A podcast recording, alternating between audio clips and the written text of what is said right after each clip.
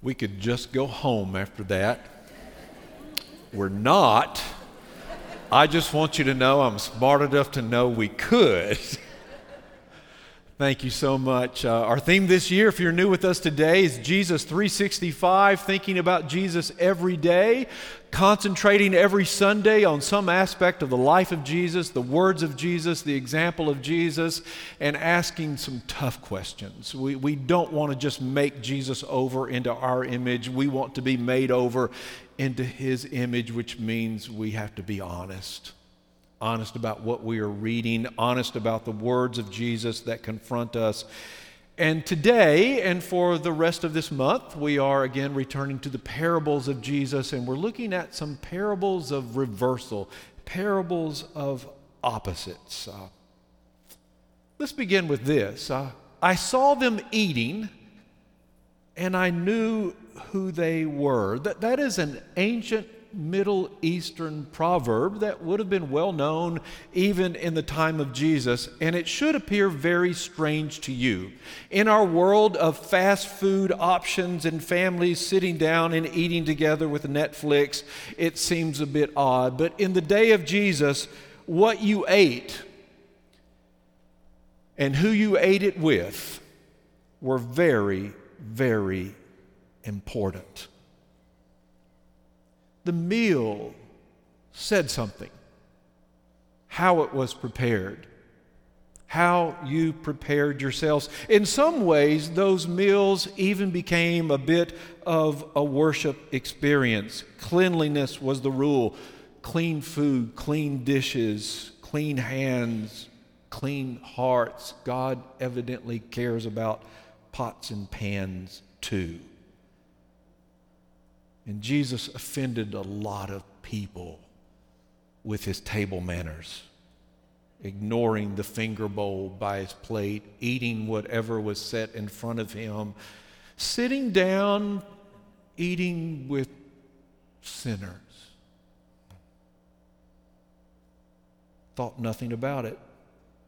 People saw him there someone who had lost all sense of what was right, someone who must clearly be condoning sin if he's eating with people like that. And, well, I saw the meeting and I knew who they were. Jesus had a very full social calendar. We know that from example from Luke's gospel, and so this morning we're going to join him at one of those social gatherings and listen in to the people around him and listen to the words of Jesus as well. I saw them eating and I knew who they were. Luke chapter 14 verse 1. On one occasion, when Jesus was going to the house of a leader of the Pharisees to eat a meal on the Sabbath, that's a lot to take in. We'll break it down in just a moment. They were watching him closely. Just a couple of things to notice, of course, is one, Jesus has now been invited to the home of a leader of the Pharisees. I saw them eating and I knew who they were.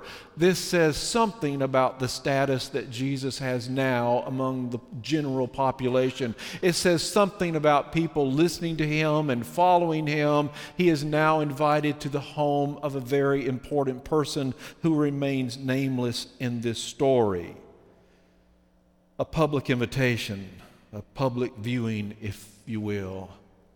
And they were watching him closely. Who are they? Who's there? Uh, the owner of the home? Other religious leaders? Friends? Watching him closely. Ready to follow him? Ready to subvert him, to undermine him. Uh, if we were to go back from the beginning and read up to chapter 14, this is the third time in Luke's gospel that Jesus is going to perform a miracle. He's going to transform someone's life. There's going to be a healing on the Sabbath. It's already happened twice, and they are watching him closely. For the right reasons? For the wrong reasons? They're watching. So, why are you here? This morning, why are you here? Why are you watching Jesus? What's your interest in him this morning? What is it that you want to discover? What are you wondering about him? What's your need? What's your longing? Over what is your heart breaking? Are you willing this morning to see him with new eyes? Are you willing to see yourself through his eyes? They were watching him closely. Just then, in front of him, there was a man who had edema. And Jesus asked the experts in the law and Pharisees, Is it lawful to cure people on the Sabbath or not? But they were silent. So Jesus took him and healed him and sent him away. My first week of teaching in college, a senior professor taught me a very important lesson, and he said, Interruptions are part of the job. Take a deep breath. Interruptions are part of the job. It's why we're here to work with students. Interruptions are part of the job. You need to build it into your schedule. And if you're going to follow Jesus, interruptions are part of the job. If you're going to be on this mission with Jesus, interruptions are going to happen at the grocery store. They're going to happen when you get up in the morning and you check your text messages. They're going to happen when you walk into the church. They're going to happen wherever you go if we are on mission, if we are living with our eyes open, and there they are with this meal, and they are watching closely, and there's this guy. An interruption, an opportunity. The King James Version describes him as having dropsy, swollen limbs and tissue. His body's just hanging on to too much fluid. They always ask why. We ask why. We, we want a biological answer, we want a medical answer. Often in the ancient world, they, they wanted a theological or a moral answer. Sick? Suffering? Poor? Tough life? Must be God's punishment. Sin, uncleanness, something going on. Healthy, happy, wealthy, must be God's blessing, God's reward for rightness. Hmm. And Jesus just turns it upside down. Thank God. Jesus turns it upside down. And we still struggle with this. This is a good time to talk about this. This is a good time to think about this. But how many of you have received news this week? How many of you opened a bill? How many of you heard a report from the doctor? How many heard word from someone that you thought you loved? And the immediate response to yourself or out loud has been, How did this happen to me? How did God let this happen to me? Why did God let this happen to me? What is God doing to me? And Jesus, along the way, continues to ask us not just those beginning human questions, but, but better questions. Now that this has happened to me, uh, how's it affecting my relationship with God? How, how's it affecting the relationship I have with other people? Well, I wonder what God wants to do with this. So the Apostle Paul prays. And he prays a second time and he prays a third time, whatever he means by, I've got this thorn in the flesh. It doesn't sound comfortable. It doesn't sound good. And he asked for God to remove it. And the answer finally came no. You're going to be just fine. No. Not today. No. My grace is enough for you, and my power is made perfect in weakness. And that same person one day will write, You know, God has this way of causing all things to work together for good. For those people that are called by God, for those people that are loving God, it just, there's something about God's ability to do that. They were silent. So Jesus took him and healed him and sent him away. And then he said to them, If, if one of you has a child or an ox that has fallen into a well, will you not immediately pull it out on a Sabbath day? And they couldn't reply to this.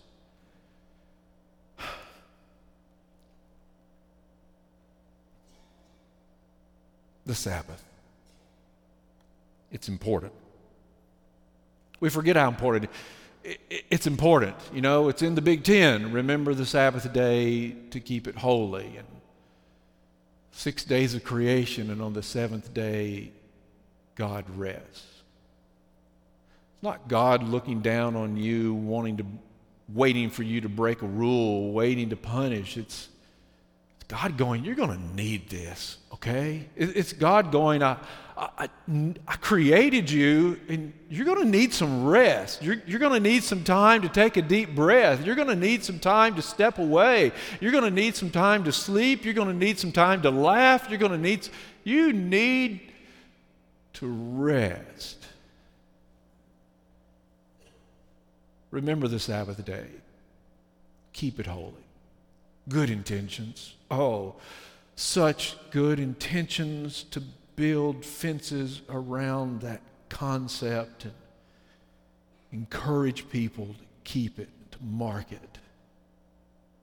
He's already done it twice, and now here's the third day, and here's this man. He's not dying, he hasn't edema. I, he's made it this far, he'll make it one more day. Jesus doesn't have to do it on this day. This is about God's intentions for all of us, and we, we must be careful. Stephanie Harrison is a scholar. I don't know much about her. She wrote an article back in 2005 looking at this very passage of Scripture. And part of where she goes to is that uh, she says it's not really argument about the law, that there are two competing visions of reforming Judaism at this time. That the Pharisees have this very clear vision of, of what needs to happen, and that the intention of the law as we go back, the, the focus of the covenant was holiness. So there's this emphasis on when, when God spoke, God spoke the law, and every part of the law should be kept letter for letter, word for word. And that Jesus has this competing vision of reform, and that the focus of the covenant is mercy. You can't heal on the Sabbath, say the Pharisees. He'll make it another day. The letter of the law is too important. The intention of the, it's too important. We built this fence. It's for all of us and for all the right reasons. And they're watching intently. And somehow, in the mind of Jesus, bringing the broken and bringing the sick and bringing the hungry to wholeness is fulfilling the intentions of the Sabbath caring, nurturing, restoration, God's intentions. I pause here just to say to you, Church of Central Bearden, thank you for what you did a couple of weeks ago and saying yes to holding a RAM clinic for an entire weekend. Many of you have said, Are we doing that again next year? The answer is no. That was an awful lot of work yes, we should do it again, but not next year. But it kind of seems like a natural, doesn't it? That a church would say, Let, let's use our facilities and our people for the entire weekend, and, and we'll worship just not the way we normally do because there's something at the core of who Jesus is that says mercy is important. There's something at the core of who Jesus that says that even on the day we call rest, even on the day that we worship, it should be a day of restoring lives and bringing health and wholeness and hope into people's lives. There's a danger here with these people sitting around and eating with Jesus. There's a danger that their interpretation of Holy Covenant, their interpretation of Scripture, becomes more important than the intention that's there to begin with. There's a danger that we all have that our interpretation of the scripture that we love becomes more important than loving our neighbor or loving our fellow believers in Christ. It can turn to anger and turns to hateful, hateful actions and hateful words. And we've seen it. We saw it in the lives, we saw it in the lives of people who went to church every Sunday and said, Well, I read the Bible this way. There's nothing wrong with slavery.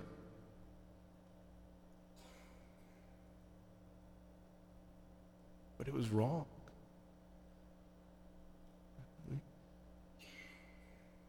We saw it in the lives of people who go to church every Sunday and said, Well, we're going to treat people who are divorced this way. They're now second class.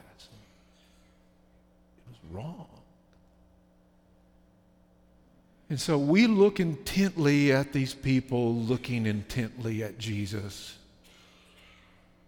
And before you know it, it turns into a mirror. Have I settled into my spot? Have I settled into my favorite place? And I've stopped letting Jesus teach me. I've stopped letting the Spirit lead me. I, I, have stopped being able to see new things. Our job this morning is to read Scripture through the lens of Jesus Christ.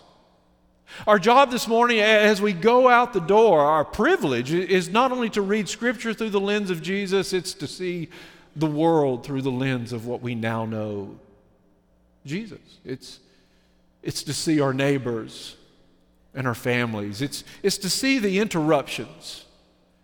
It's even to see the pain and the suffering through what we have now learned through Jesus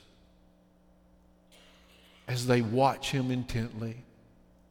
As they now have nothing to say, Jesus watches them intently. And he gives them this parable. When he noticed how the guests chose the places of honor, he told them a parable. When you are invited by someone to a wedding banquet, do not sit down at the place of honor in case someone more distinguished than you has been invited by your host. And the host who invited both of you may come and say to you, Give this person your place, and then in disgrace you would start to take the lowest place.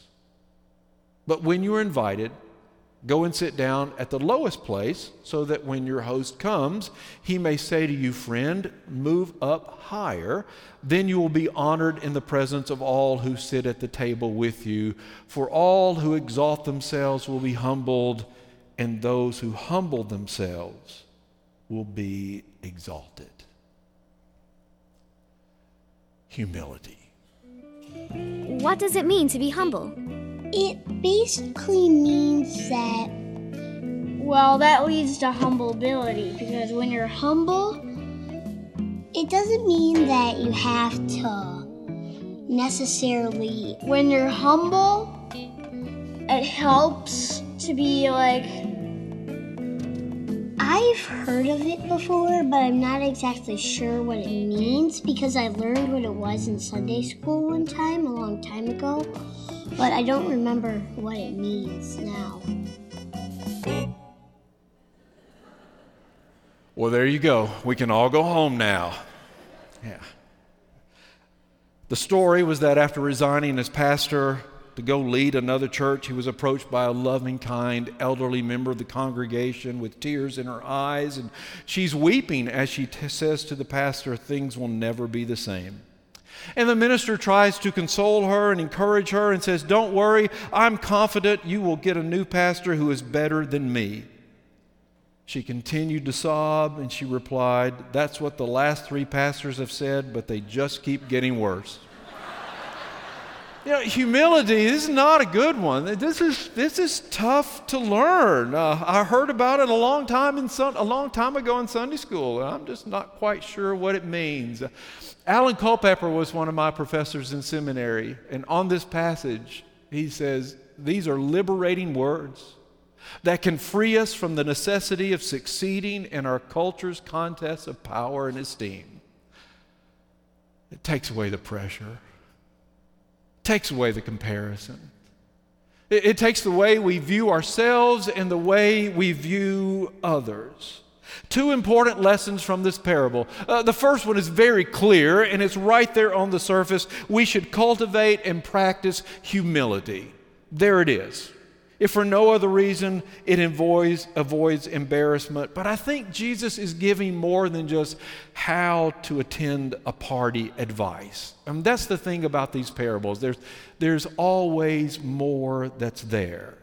And although the practice of humility is important for disciples, the second part of that is that in the kingdom of God, there's going to be this revolutionary reversal. And we are invited to be a part of that reversal now.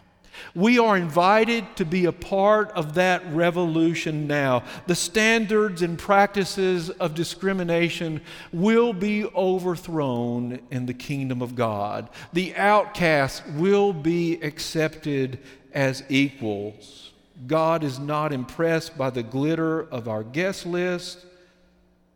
God looks for how we have practiced generosity, how we have practiced inclus- inclusiveness of the kingdom of God now in our lives.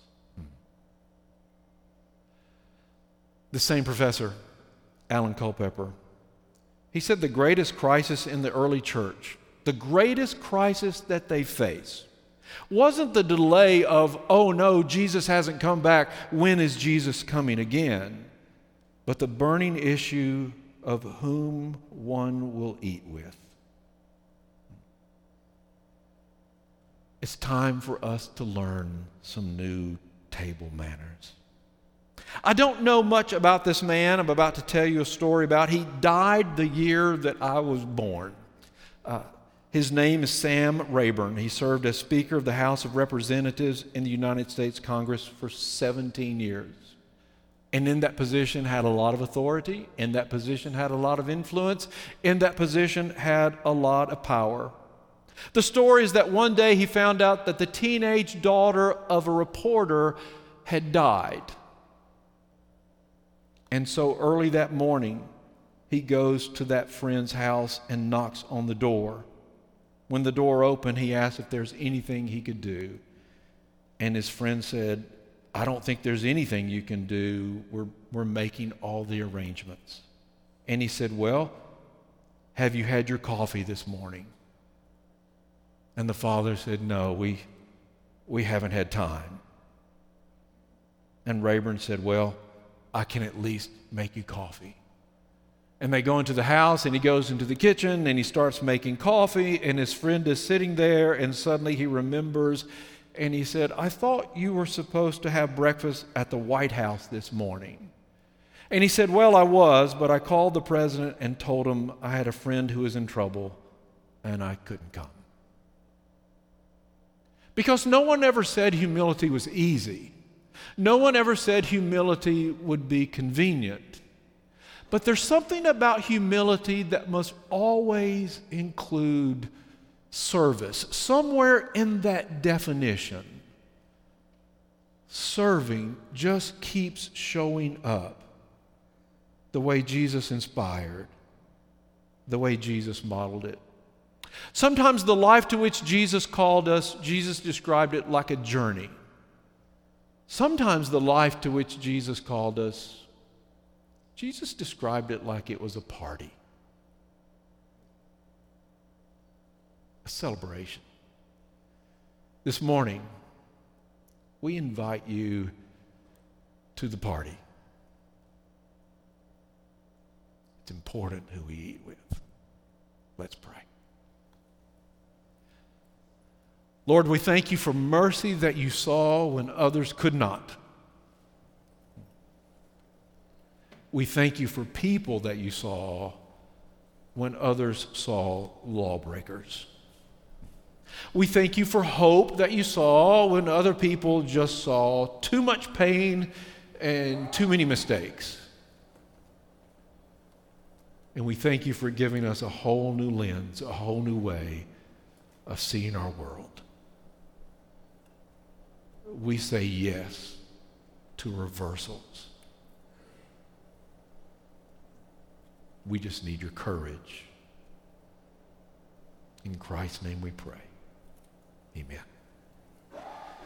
We invite you to join Jesus on this journey of practicing and living and sharing mercy. And if you've never experienced that mercy and grace from God, we invite you to come this morning. We'll be happy to pray with you during the invitation, or you can find one of us at the end of the service. We want to share with you who Jesus is really, really who Jesus is and the dream that Jesus has for you. If you're looking for a community of people who are willing to ask tough questions, and we keep asking, who is Jesus, and now who are we in light of that? We invite you to join us on the mission that God has given to us. Will you stand as we continue our worship?